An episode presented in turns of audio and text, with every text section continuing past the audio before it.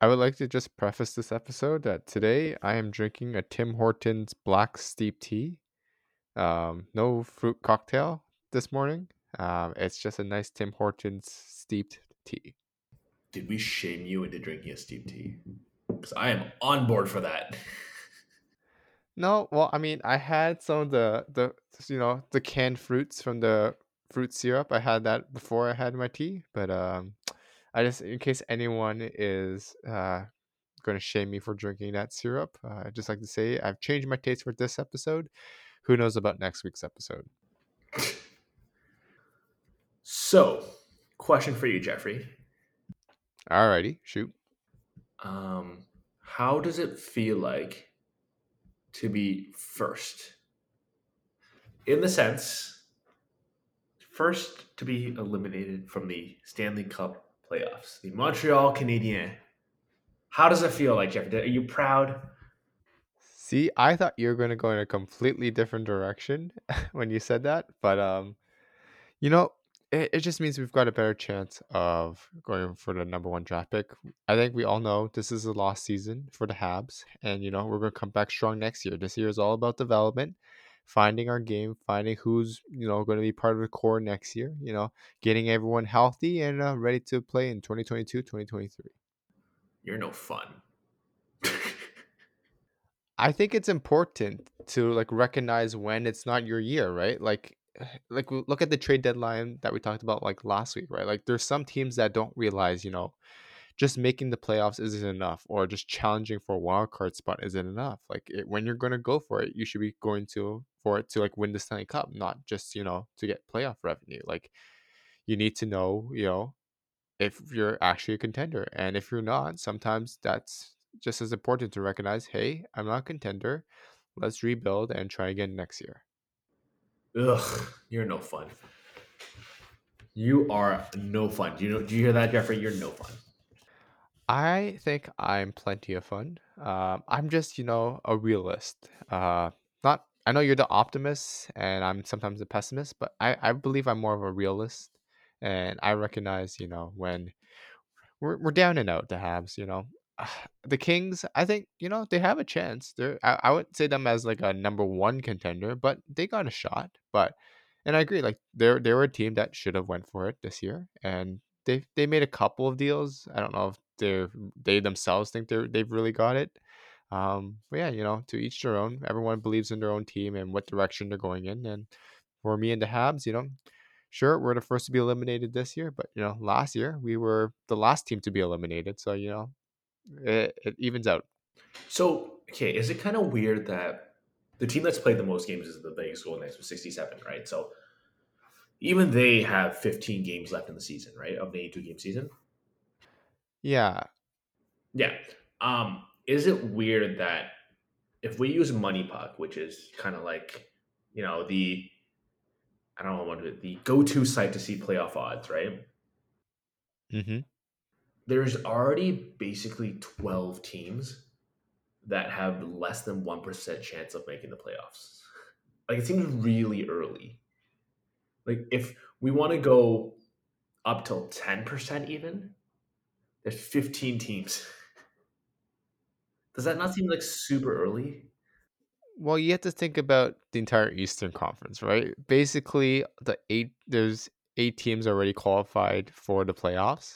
Like I think Columbus is like what 14, 15 points back from the wild card spot. Like that's eight teams right there that have like a less than one percent chance of winning, right? So, like to me, I think the East that like you know who the playoff teams are, are and you know who aren't playoff teams, and it, it's just been so distinguished and decisive that like they've been able to you know you know decide like who's going to you know make the playoffs and like i wouldn't be surprised just because montreal is the first doesn't mean like they're going to be the only ones who are officially eliminated for a long time like i feel like there's other teams right now who are like maybe a game or two away from also being officially eliminated from the playoffs You know what's interesting though? So if you look at the number of like teams that are eliminated, the eight teams, right? The Red Wings, Sabres, Senators, Canadiens, Blue Jackets, Islanders, Flyers, Devils.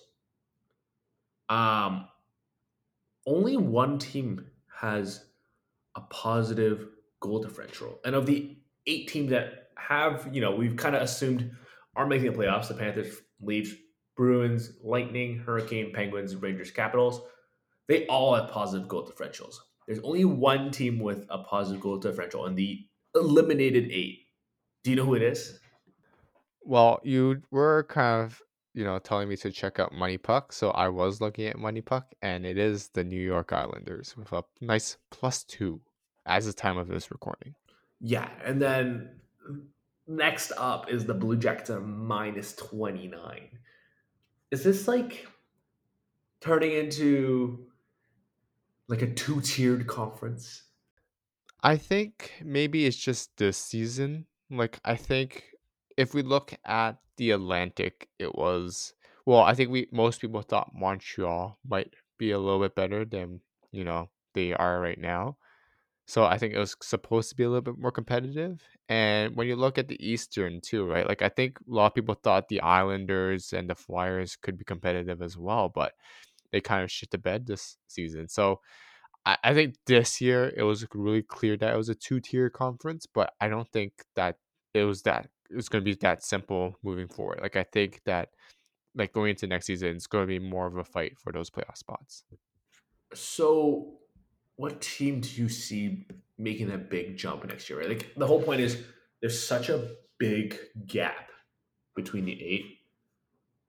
It seems like a monumental task, right? Like realistically, do you think the the Red Wings, Sabres, Senators, or Canadian are ready to challenge the top four in the Atlantic?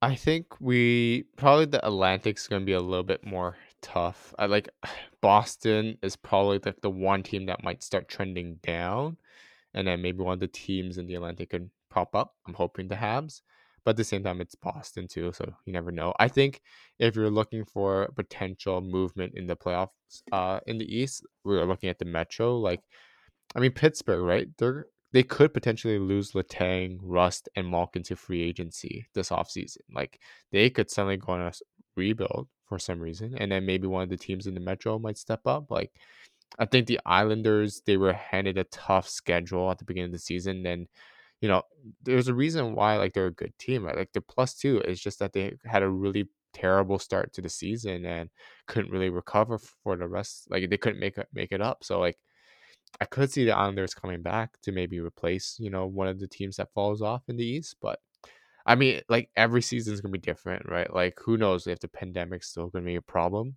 going to 2022, 2023 season? Like could there be teams going on outbreaks and stuff, like and games having to be canceled again? Like you never know.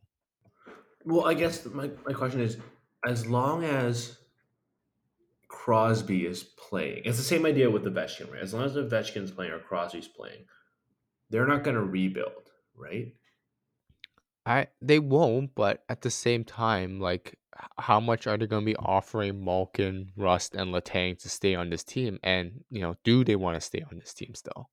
I think that's a big question for Pittsburgh management to figure out. And you know, with these players as well, do they want to you know, try again one more time? Do they think they have a chance of winning one more time with Pittsburgh, or do they think they have a better chance going somewhere else? I guess, yeah. But at the same time, I like looking at it right now, right? You would basically need a flip of about 20 points, right? The gap's about 20 points if it holds on for a season. The expectation is probably going to be even more, right? Like 65, 60 games, 66 games ish in, the gap's about 20 points between the Blue Jackets and the Penguins. So to say, you know, maybe there's a 20, 22 point difference, but in a year, I don't think that's unreasonable. Do you think they can flip 22 points in a season? I really don't. I mean, it's gonna take. It's not like one team's gonna catch up, right? They're both gonna kind of meet in the middle. So like a ten point difference by two teams, like one team going down ten points, the other team going up by ten points. I don't think it's that unreasonable.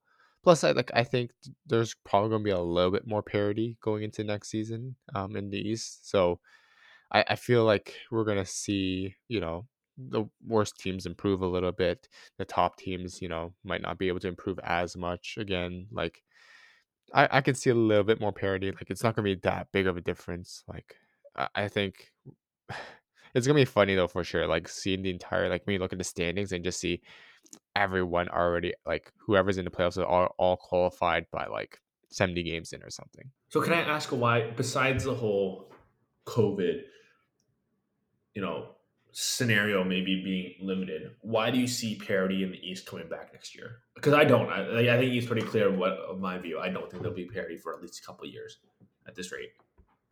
Well, I think we're seeing teams like Detroit, then Ottawa. Like they're on the upswing, I would say. Like they're not gonna be like, you know, challenging per se, but like they're gonna be, you know, they're not gonna be stepped over by all the top teams anymore. Like they're gonna be a little bit more competitive. I see New Jersey in the same vein.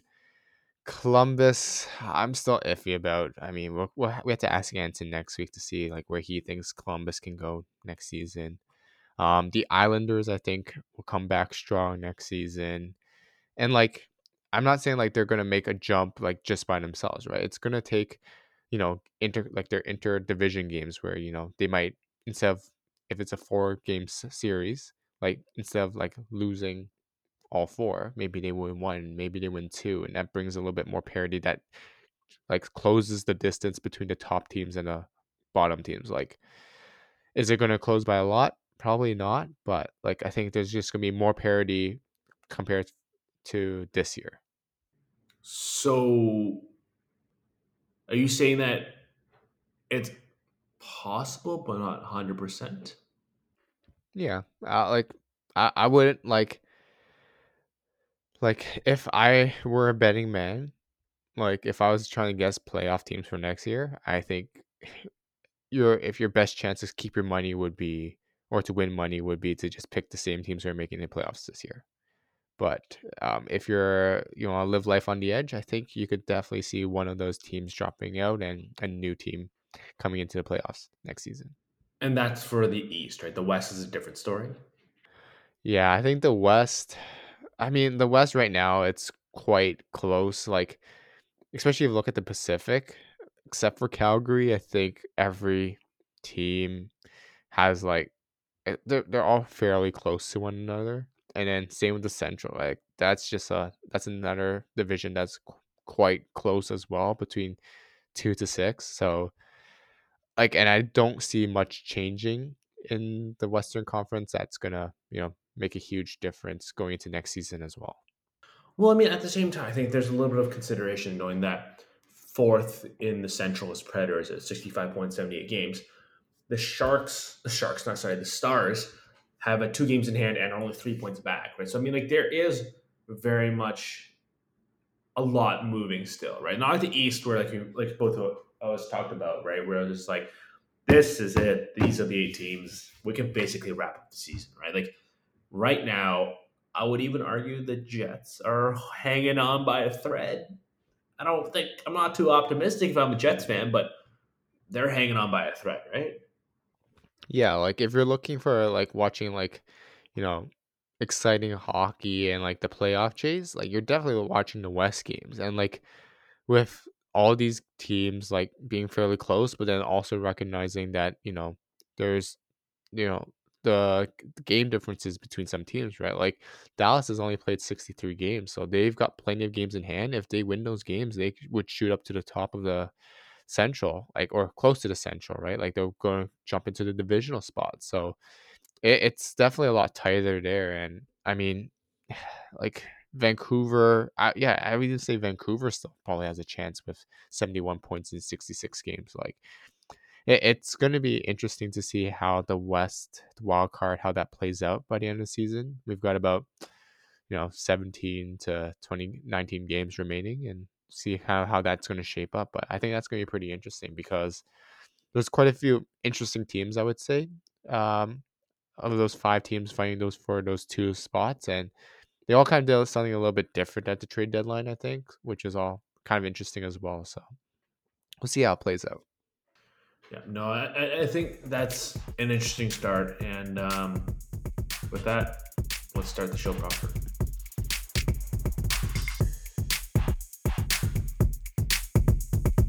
You're listening to the Bag of Pucks podcast, part of the National Podcast Network.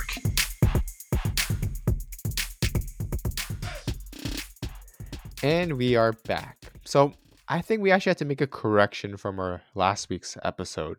We had said that the Islanders were the only team to not make a trade at the trade deadline.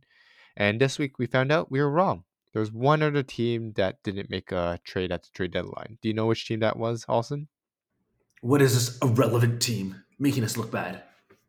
Well, we thought we had broken a trade during our recording that Vegas had traded Evgeny Dadonov to the Anaheim Ducks for uh, John Moore and Ryan Kesler's contract, and I think there might have been a pick involved. But you know, this week we found out that trade was uh, invalidated because uh, there are some problems there with that trade.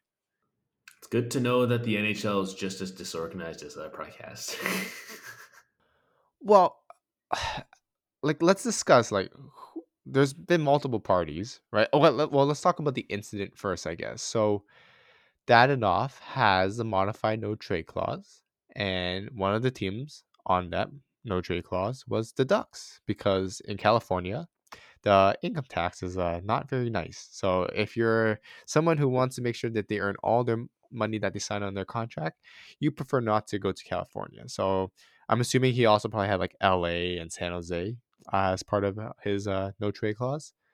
Um, but he was traded to the Ducks, even though it was on his no trade clause. But the Golden Knights apparently didn't know that he had a no trade clause, or that the Ducks were on it, or uh, we don't really know. And so they tried to push a trade through. And when Dadonov found out and his agent found out, they're like, "Hold up, wait, the Ducks were on our no trade clause. That's not allowed." And now, you know, after some investigation, they've decided that, you know, that trade, yes, it was incorrect, and Dadonov is back with the Golden Knights. So, like, what a mess, right? Like, how can they? Like, how do they mess this up? Like, who? Like, I know we. I don't want to play the blame game, but I think it's always fun. Like, who is at fault? Uh, like, I think there's multiple people at fault, but who do you think is primarily at fault here? Well, at the end of the day, like you're right, it's not just one party that messes this up, right? Um, and it's very hard for us to speculate because, in my mind, here are the possible people who've messed up: the Ottawa Senators. You didn't communicate the the no trade clause. You know, the ten teams on there. That's one. Vegas for doing this trade, right? Um, his agent, you know, may you know, it's possible they forgot. Like in the sense, it's very hard to blame one person and say this person deserves or this team deserves the most blame because I just listed three right off the top of my head, right? There's maybe a whole bunch more, right? It could have been like a specific AGM, you know, hell, it could even be a specific intern that forgot to, you know, fax a document. You know, like that just means there's just so much possibility. And I know this is like the cop out answer, right? Like, don't get me wrong, I know I'm totally aware of this cop out answer but like that's kind of it's very hard to give a specific one you know what i mean? I think it's interesting that uh, so like everyone you know we've blamed ottawa like if you list, like listen to everyone else like ottawa's to blame vegas is to blame. I'm surprised you said dadonov's agent is also to you know is at fault here. Like why is that? Like that's a, that's an interesting one. I don't think we've heard that before. Well at the same time like i think everyone had an idea that Dadonov was possibly going to be moved, right? And in those times, you're going to have a lot of conversations with the GM, being like, "Hey, what about this team? What about that team?" I think it's possible. Again, it's possible. I'm just throwing stuff at the wall, seeing what sticks, right? He's, he could have gone, "Hey, remember, he has this ten team that he can't be traded to." You know what I mean? Just like be a reminder there, because there's no way this wasn't at least like something that was discussed earlier, right? This wasn't like five minutes before the trade deadline. We got to get rid of Dadonov. What do we do? What do we do? What do we do? You know what I mean? This was very much a we've had a conversation. This is what we think we have to do. Because at the end of the day, this is a complicated deal, right? Like when you bring on contracts like a Ryan Kesler contract, you're looping in other people, right? You're bringing in your your capologist, you're bringing in, you know, some your legal team, your medical team, you know, whatever, right? You're bringing in a lot of people. So it's clearly a conversation they've been having for a while. at some point, I feel like the conversation would have been like, "Hey, is your client okay playing in Anaheim?" And that's where I assume an agent would have been, "No, because he's on my no trade clause." You know, so again, just throwing stuff at the wall. No, I think that's like a really like potential like reason like reason why like I feel like as the agent they should have you know stepped up and been like hey like you know my, my player has you know a modified no trade clause like do you know which teams? Like I want to make sure my my player is going to a good team or something or at least you know maybe like Dadonov since he's been in Vegas right? It's not like he's you know playing top line minutes or second line minutes. He's stuck uh, kind of on the third line there right? So like I think the agent could be at fault here. Like he probably could have represented his player a little bit more. Like, you know, making sure that you know if he does get traded, it's to a team that you know would that enough would want to go to, right? So no, I completely agree with you with you on that point. Yeah. So I think there's a bunch of options, but at the same time, it wouldn't be fair if I was the one who had to answer that question, Jeffrey. I I don't know why my first thought was like, how the hell is Ottawa at fault again for something that's not even remotely their problem? Like, I kind of want to blame Ottawa for this. Like, Vegas should be at fault, and we'll discuss, you know, them as an organization in a little bit. But like, maybe I'm just a nice guy. But like, if I'm Ottawa, I would make sure I send in all the appropriate documents when I trade a guy. Well, You I don't like think. Let me, I'm sorry to jump in here. I'm sorry. Sorry, I really want to jump in here. Um, I don't think it is a nice guy type of thing, right? It's you have to provide your legal documents. And I know I cut you off, but I'm gonna have another point after this. Sorry. Yeah, I guess it's like like it's good business to make sure you send in everything that you're supposed to send. Like I don't know if it's required for them to send a no trade like the list of no teams on the no trade clause, but at the same time, I would feel like that should be like attached to the contract maybe, like as an appendix maybe, like sure like a they don't have to provide that no trade clause right off the bat when they sign a contract. Like maybe it's like uh, their the no trade clause, the number of teams dwindles as the contract progresses. So then every year at a certain date, they have to send it in, and then you would just add that to the contract. Like I feel like paperwork somehow got lost, and somehow, and like Ottawa, like I feel like as as a business organization, and that's how you guys run the Ottawa Senators, Mr. Melnyk. Like you run it as a business, you don't run it as a hockey team. Like it's good business to you know be a in like you know a a business with integrity and you know that does things correctly and not providing Vegas that no trade clause. You know, I, I think that was the start of all the problems. So I'm curious though. If you're another team, or sorry, another player, and you know you're you're given options, you know what I mean? Like a couple teams want to pick you up, and one of those teams is the Ottawa Senators or the Vegas Golden Knights. Do you maybe think about it twice? Or let's say you are another client of Maxime Moliver, which is Dadonov's agent. So you're Kuznetsov, Radulov, Shesterkin, and then a couple of uh, prospects I don't know. Maybe you're thinking twice about a contract with the Golden Knights or the Ottawa Senators because you're fully aware of what's going on, especially if you're in this case, um, someone like Radulov, where I could see, you know, a team like the Golden Knights trying for you. I don't know how it would work, don't get me wrong. But like, you know what I mean? Like I'm curious what this turns into. I think that I think there's going to be a bit more oversight from the league, and I think that will kind of be more of a safety measure for all those players. Like, I think those players who have the same agent, like even if, or who want to sign with like a team like Vegas and Ottawa, I think you probably might ask more questions at the negotiating table. You want to make sure, like, if you do ask for a modified no trade clause, that you know you make sure it's being passed on when you get traded, or like it's very clear it's in your contract that you have this clause or something like that. I think the agents and the players are going to be a little bit more um, attentive when they sign on the dotted line. But like I, I I wonder, like I think it'd be interesting to ask, like, should there not be like a very standard, you know, contract like template that every player signs? Like I would assume that, you know, every time a player signs a contract, it should be almost the same contract. Like maybe it's the the how much money they make. That might change. Um maybe it's uh the ins- the insurance or liability whatever with the team maybe that's a different contract than between every team. Um maybe if you're attaching on clauses maybe that's like a separate form.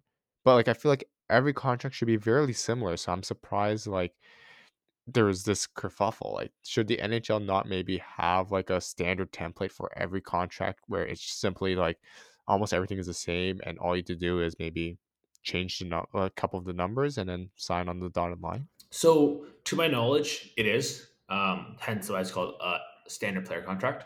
So it's pretty standard. Um, to my knowledge, again, it's an addendum that the no trade clause or no move clause are included. Right? These are separate things. They're not part of the specific standard player contract. Um, at the end of the day, I think it's just someone forgot to fax something, honestly, or the team wasn't aware. Like they just didn't input into their system or forgot about it because it would make sense that the NHL has this register, right? Because that's how it all started, where the NHL went back and was like, uh, nope. He's on the no trade clause. So, no. Right? So, like, to my knowledge, it's a standard contract. But at the same time, again, I haven't worked for a team yet. I wouldn't know, right?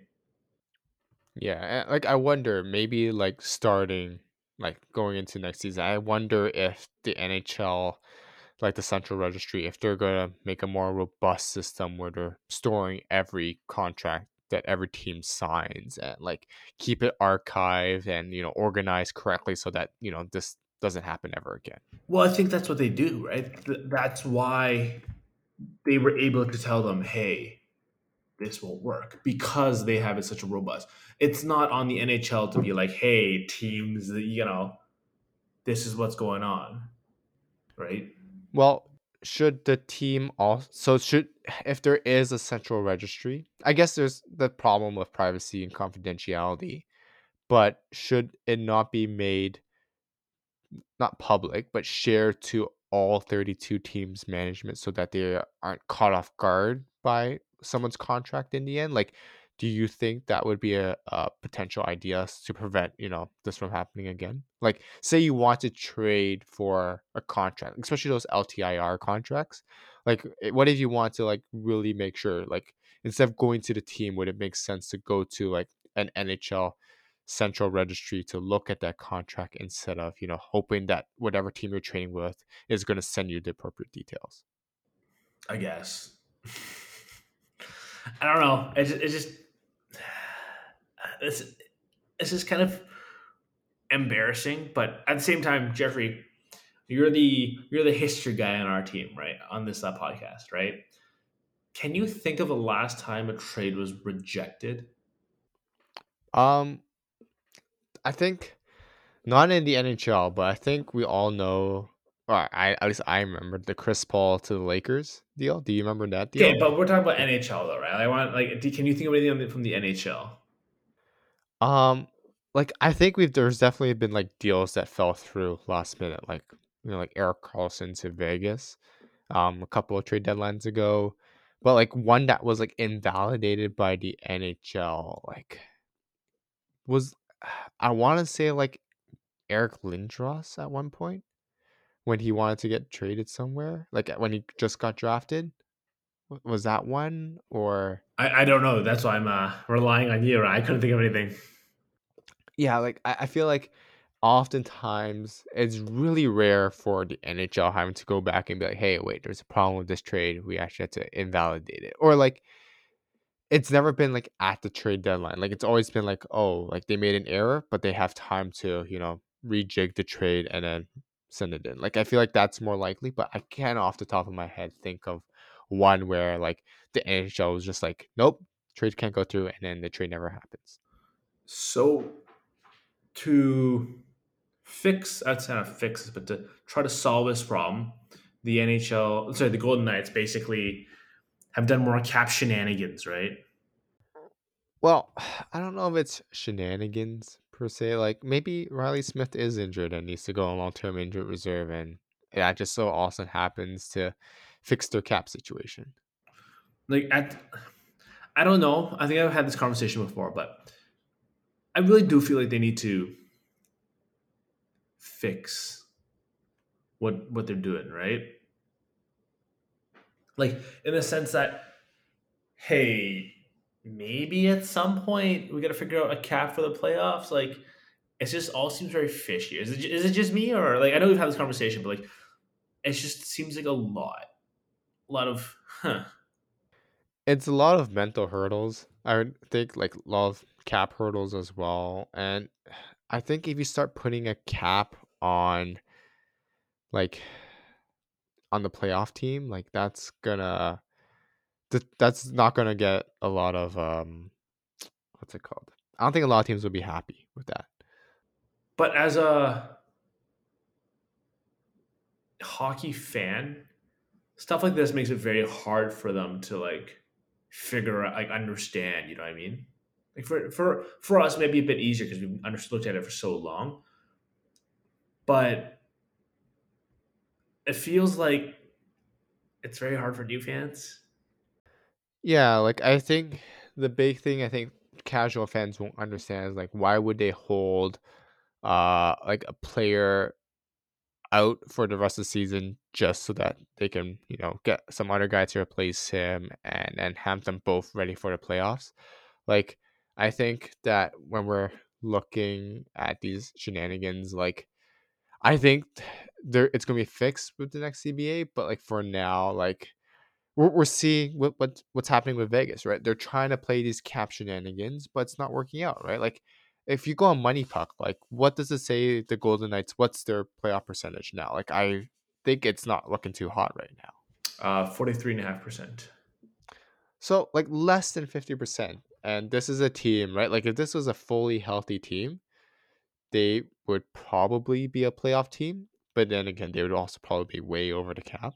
So like to me, I think like it's a cautious tale, right? Like we saw the Lightning do it with success when they put Kucherov on LTIR and had him come back for the playoffs. This year, we're seeing them, the Golden Knights try it with Stone, and right now it's not looking so hot. So, like, yeah, I agree. Like as a casual fan, it's probably hard to understand, but like as like a regular hockey fan, I think you understand it's part of the game in terms of like the financial workings and the problems of having a hard cap. Like teams are going to try to find ways around it and they're just being creative and sometimes it works sometimes it doesn't. Yeah. No i i get it. Um is there anything else you want to talk about vegas i think, I think we, we beat this to, to the ground a little bit but well i think we never talked to them about like as much as the cap shenanigans have happened like i think this is kind of like a culmination of their entire organization, their entire franchise, right? Like, do they think like they're like a fr- like they're the best franchise in the entire NHL for some reason? Like, like I think ever since the expansion draft, they've all like their front office has always thought like they are miles ahead of every other front office. Like they're the cream of the crop. Like they can do no wrong. And I think now things are starting to catch up where they're realizing, hey, like, wait, we're not actually that good. Maybe we need to, you know, fix some things in the front office. Honestly, though, okay, this is maybe a, a hot take. I think they've done really well in the sense that they basically accelerated their timeline really quick, right? They got through their first big hurrah when people were very interested in the product, very intrigued about the product. But you know what? Maybe we'll watch a hockey game tonight. Let's see what's going on there. From a business standpoint, I think they've done great. Like this is you want to when the momentum's there, do really well, and that's really hard part, right? Like, of course, every team wants to do right really well at the beginning, but Golden Knights actually did it, and now they're kind of on the downswing of their cycle. Like basically, they just went through a boom and bust cycle like every team does, but skipped the growth part. So I, I have no problem. I think it's a very well run franchise, to be honest with you.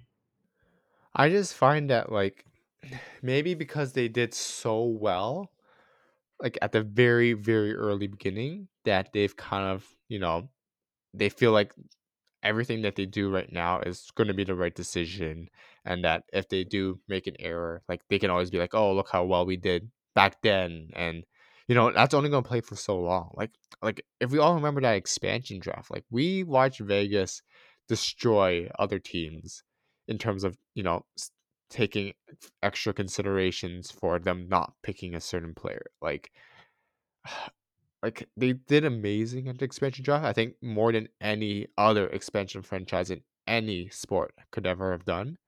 Um, even like the little things. Like I remember that offseason, they took on like a Marcus Kruger's contract from the Blackhawks for nothing. And then somehow the next day they flip it for a fifth. Like how like they were just fleecing under teams out of nowhere. Um, and then you look at them at the deadline, you know, they were like a top team. And then, you know, they get Tatar, and who turns out to be poor fit, healthy scratch throughout the play- most of the playoffs. But then they were like able to turn that into Max Pacioretty. Then the next they get Mark Stone, they get Robin Leonard, they get Jack Eichel. Like they made all these big moves, and like yes, they're like a big model franchise. But then you forget about all the little things that they did that was like cutthroat and you know screwed their entire team basically. Okay, but the fits don't ha- don't work. But at the same time, like if you're going in, you're in the top of the boom cycle, like I mentioned, you gotta be swinging for the fences nonstop, right? Like look at Tampa, look at Toronto, right? Like these teams are where they're where they're in the boom cycle, so you go all in, and I think they, I I have no problem with them making these deals, even if it doesn't work. But I think the big difference between, you know, what you mentioned about, you know, Toronto and Tampa versus Vegas is the sustainability of what Vegas is doing. Like, can they continue being that team where every time there's a shiny object, they're like, oh, we must get it, and we will do whatever we uh, can to get that shiny object. We don't care, you know, who we have to move in the end, like what what we lose. Like, we're just gonna get that shiny object every single time. Is that sustainable? Look at the Lightning right now. Look at the Penguins. Look, think about how long the Penguins have been really good, and they saw a shiny object in Rickard Rakell, and they still went for it. Yeah, but it's not like like with Pittsburgh, right? Like they were sustainable because it wasn't like every trade deadline they were like, "Oh, we must trade our first and get the next shiny object. Oh, in free agency we're gonna get the best player, right?" Like they went through, you know, they they look for some depth pieces. They try to round out their team the proper way. Like they weren't just star chasing. And even with Tampa, like yes, they're getting players, but like and they're trading a lot of futures, but it's not like they're making huge deals for these new star players to bring in, right? Like they're filling out their roster more. It's not like Vegas who's going for whoever's the number one on you know the TSN trade deadline. They're like, oh, we must get that and go for it. Okay, but how much of that is because they can't? Vegas could, right? They're getting to a point where they're going to start having, start having trouble with that, right? At a $92 million cap hit. But the fact was they could do it, especially in the beginning, right? They had the cap space to do these things. Teams like, you know, the Lightning and teams like the Penguins couldn't because they didn't have the cap. All they had cap space to do was round out. The Vegas Knights, Golden Knights were able to, you know, controversially, don't get me wrong, do things like this. Yeah, Uh, I think it's their their way of building a team where I think because they built like they started off an expansion draft, like like when we look at teams like Pittsburgh and Tampa, right? Like their core is primarily drafted, and then they surrounded their drafted core pieces with great talent, um, great depth pieces.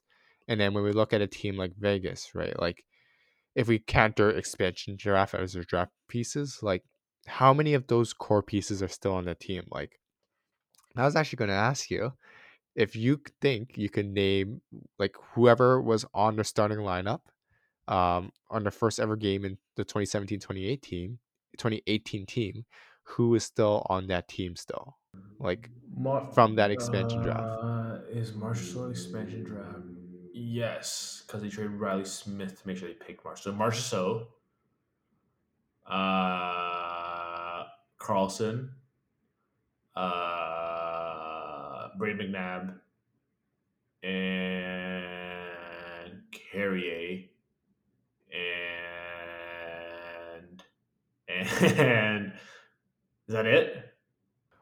Well, yeah, I get yeah, like, I was I would count like Reilly Smith too. Like I know they were kind of trade pieces, but like like uh, there's so little of their actual core of their quote unquote drafted players that realistically they don't have a drafted core. Their entire core is coming externally and like yeah, that that is one way to build a team, but to me it seems like it's the wrong way to build a team.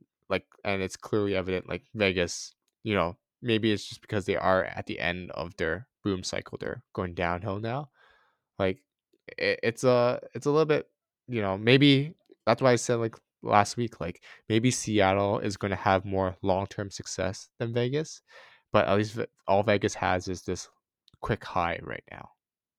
So I think they're actually a team I'm probably the most interested to see in the offseason um, because as of right now, in the next year, they will actually be already over the cap. um, so going into next year, they have 83 million, almost 84 million signed. And if the cap remains at 81.5, they're already over the cap.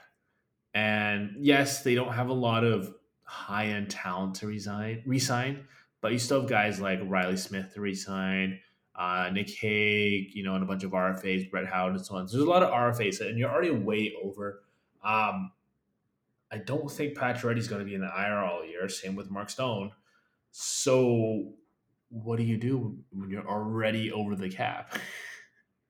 I could see Ryan Kesler moving to Vegas in the offseason. Like maybe like it's gonna cost him a little bit, but does it not scream they're gonna just do what Tampa did and just find an LTIR contract and trade for it? Like like the reason why Tampa is surviving is because they have a nice Brent Seabrook contract under LTIR that they never have to use. Like I wonder I could see, you know, Kesler's contract coming over to Vegas. Like they're gonna need to do some LTIR shenanigans no matter what to be compliant into next season. Um I have a feeling Dadonov is gonna get traded again. Um, hopefully legally this time in the offseason. Like I think they're gonna do some cap gymnastics, but like it's gonna be interesting with Vegas. I think this might be like the one year where like as much as people wanna play for Vegas and like it's an amazing city to be in, no income tax, I believe. Like this might be a uh, an off season where Vegas might not be that um it might not be that amazing free agent destination anymore because of all the shenanigans that's happened this season. Yeah. No, I, I think there's a lot coming there because yeah, they're already over the cap. So you gotta get some sort of shenanigans going. Do you want to play a little game? Oh god, what is it? What are you, the Joker? No, that's the Riddler, I think. Sorry, the Riddler. well, I mean, it could be either, I guess. Okay. Can you name all 30 original um, Vegas draft picks from the oh, expansion? come on. Um so no How about I we go by team? We'll make it easier for you. If I'll I'll list I'll name the team and then you give me the player. If you don't know, just say pass, and then we don't have that way. I'm not like chasing around. Is that would that make it a little bit easier? No, but let's do it. Okay. Uh, Anaheim, Uh Shea Theodore. Clayton Stoner, Arizona, Oh my god. Did they trade did they trade um Theodore to, to pick it? To pick a Stoner? Yeah. Oh my god, no. ugh. I was so confident with that one too. Um who's next? Sorry. Arizona, Oh my god. Uh Arizona. I don't know. Teemu Pakarinen. You can just say pass. We're just going to speed through this. Boston, Uh Colin Miller.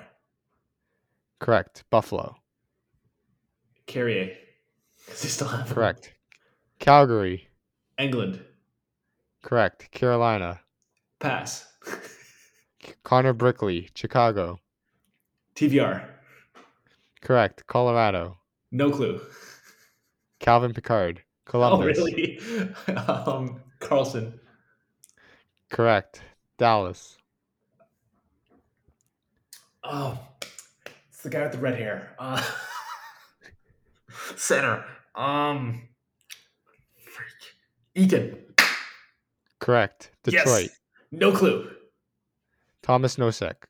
Edmonton. Reinhardt. Correct. Griffin Reinhart, in case anyone's wondering. Yes. Florida. Uh, Marceau. Correct. LA. Barry McNabb. Correct. Minnesota. No clue. Erik Haula. Montreal. No clue. Alexei Emelin. Nashville. Really? Emily? Wait, Emelin played on on the Golden Knights? No, he was traded to Nashville for like a fourth. Oh, okay, cool. Yeah, I was like, I had no clue. Um, so, so who's next? Nashville. The real deal, James Neal. Correct. New Jersey. Uh, uh, um, defenseman's got the golden hair, got a flow, got a like interesting mustache. Um, frick, uh, he was pretty good a couple seasons played in Jersey. Uh, uh, uh, uh, he's a right defenseman. Uh, I don't remember who is it. He's a left defenseman. John Left Merrill. Fuck, Jon Merrill. Yes. Islanders. no clue. Jean Francois Berube. Really? Oh, Rangers. okay. Uh, Lindberg. O- correct. Ottawa. No clue. Methot. Oh, really? That played for the Golden Knights? No, he got traded to uh, Dallas for a second and Dylan Ferguson. Oh, really? Okay, cool. Flyers. uh, Bellemare. Correct. Pittsburgh. A Fleury. Correct. San Jose. No clue. David Schlemko. St. I know who Louis. that is. uh, Perron. Correct. Tampa.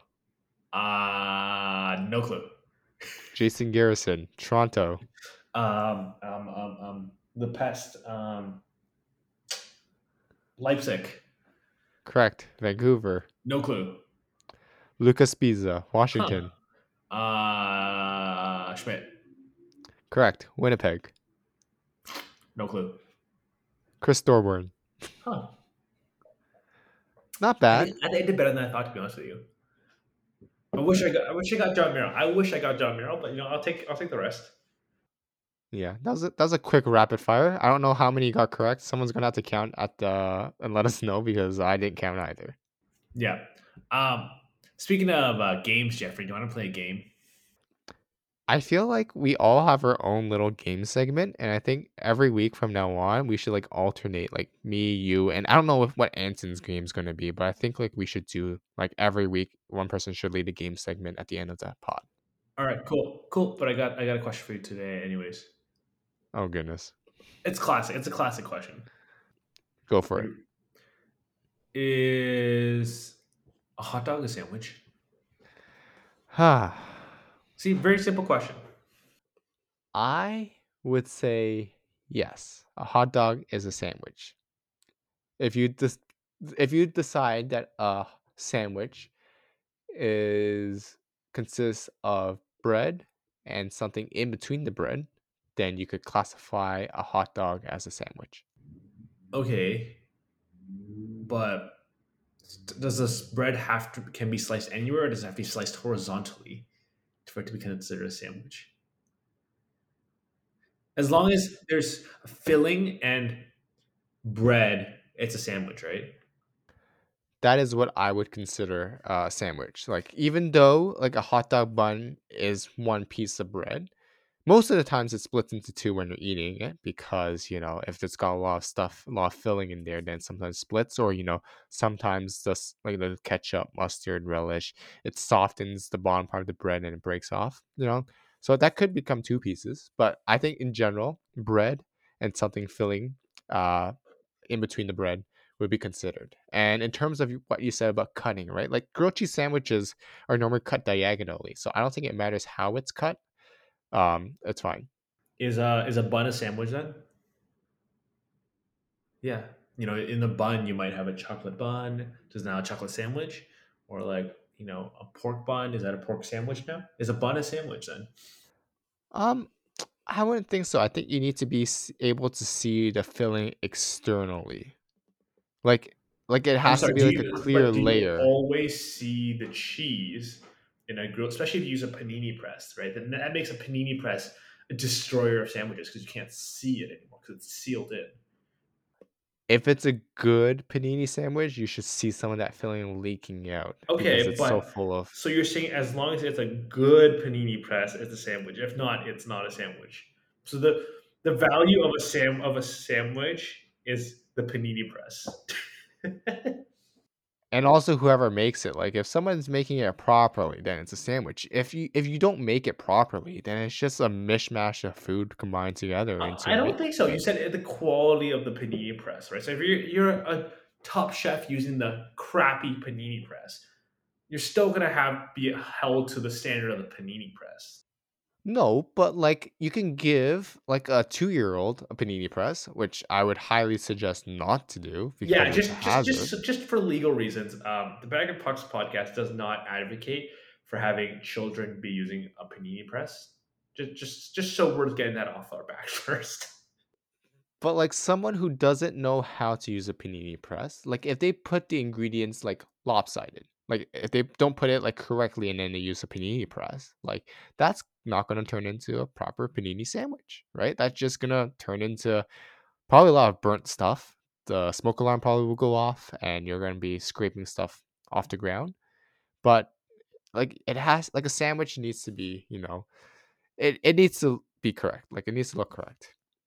So by that logic, though, if I'm making a you know a butter sandwich, you know, some, and I don't apply enough butter where I can see a layer of grease, then is that not a sandwich? Is a butter sandwich a sandwich in your mind then? No, it's just toast with butter.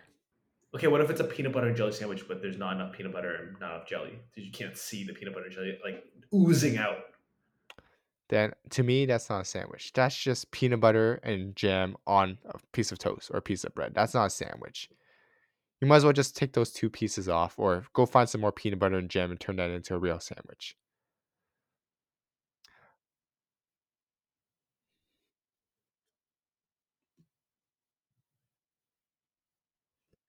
Wait, th- I think the original question was about a hot dog. Is that a sandwich? And I want to hear your answer because um you know, you can't always put the blame on me here. You can't push me into all these questions by myself. Oh yeah, I think it's a sandwich. I'm just being a prick about it. I totally agree with your mindset. Yeah, I, I don't know about the whole seeing thing, but I'm just like you know, if it's bread and there's a filling, it's a sandwich. You know, it has to be either, you know, it has to be something where it's some sort of filling that is like, I don't know, doesn't have to be open faced. It can be anything. Can be a filling, but as long as you can lift apart the bread and see the inside, it's a sandwich for me. So those buns, yeah, it's a sandwich for me. Everything's a sandwich for me. Sandwiches are great. So I- think we've kind of so like if it's like a layer of filling, right? Because like say like it's a donut, but like they put it with filling. That's not a sandwich though, right? Because it's not a layer. It's just inside a piece of bread. So it's not a sandwich then, right? Would you consider a donut? well, you Well, I can't. guess you you can't you- peel off the top of a donut to see the filling. Like a hot dog bun, you can peel off the top half of the bun, and now you have you can see the filling. You may not want to do it because it'll be a mess, but it's possible. You know what I mean? A, a- really crappy, a really crappy grilled cheese sandwich, I can still peel off the top piece of bread. All right. So by your logic, interesting question: Is the top part of a hot dog the bun, or is it the open face? What? Well, you said if you're peeling off the top part of a hot dog, does that mean that you don't consider top the part where you see the wiener? Uh, no. So you have your if you had a hot dog, you would consider the top part being the bun part. Yes, because that- remember, I'm going with the logic of if it has layers, right? You have bread. Like on, on, before you put the condiments, right? You have bread, sausage, bread. That's your layers. It's not bread sausage. It's not open. It's not an open face sandwich. It's bread, meat, bread. Can you have vertical layers versus horizontal layers? Like, what if you put a sandwich on? What if you put a sandwich on its side? That's just. It's still a. it- It's still when like the layers still have to be flipped up. The bread is on top. Bread is on the bottom. I get it if you want to be the like all like healthy and whatnot. But like, I want to have a lettuce bun. Your lettuce replaces the bread. The bread is still on top. In a sandwich, bread is on top. Bread is on the bottom. Uh, Unless it's like an open face sandwich, then it's like you know it's open to interpretation. But you know that's the exception to the rule. Bread, filling, bread. Basis of all sandwiches. Um, so I'm just clarifying. So like, if it's like you know how they have those sandwiches at like lunches, and they have like the toothpick in between, but they put it like if it's cut in a triangle and they put it on its Like a, like a club sandwich. yeah, like a club sandwich. If you Yeah. put it horizontally, it's not a sandwich. but when you put it vertically, then you have your bread filling bread. No, it's just a sandwich placed in a different angle. Okay, I just wanted to clarify Yeah, that. it's not like it's still the foundation is still there, where it's bread filling bread, right? You just put it sideways. It doesn't change anything. It's like if you have you know a cup of yogurt and you put it sideways, you know it's still yogurt. I was just thinking because you did say like it has to be bread on top, bread on bottom, right? So when it's on its side, it's not bread on top, bread on- uh, bread on the on bottom. the actual So then sandwich, though, bread is still on top, bread is on the bottom. What if a sandwich was meant to be put on its side? What if we've been doing it all wrong the entire time? Like, what if we're supposed to be eating sandwiches sideways, not you know bread on top, bread on bottom? The bread is still on top, like on the toothpick. The bread is still the last piece and the first piece. You're making no sense here.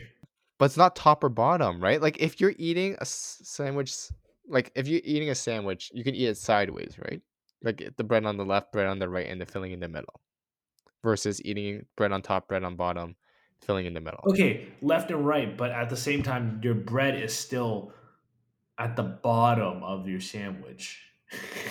Just because you eat it on a different angle, it doesn't mean it changes anything. It's still a sandwich. Like if you're eating a jelly filled donut and you eat the top, or if you're eating a muffin, that's a better one. If you're eating a muffin and you eat it from the top or eat it from sideways, like some weirdo, you're still eating a muffin. That part hasn't changed.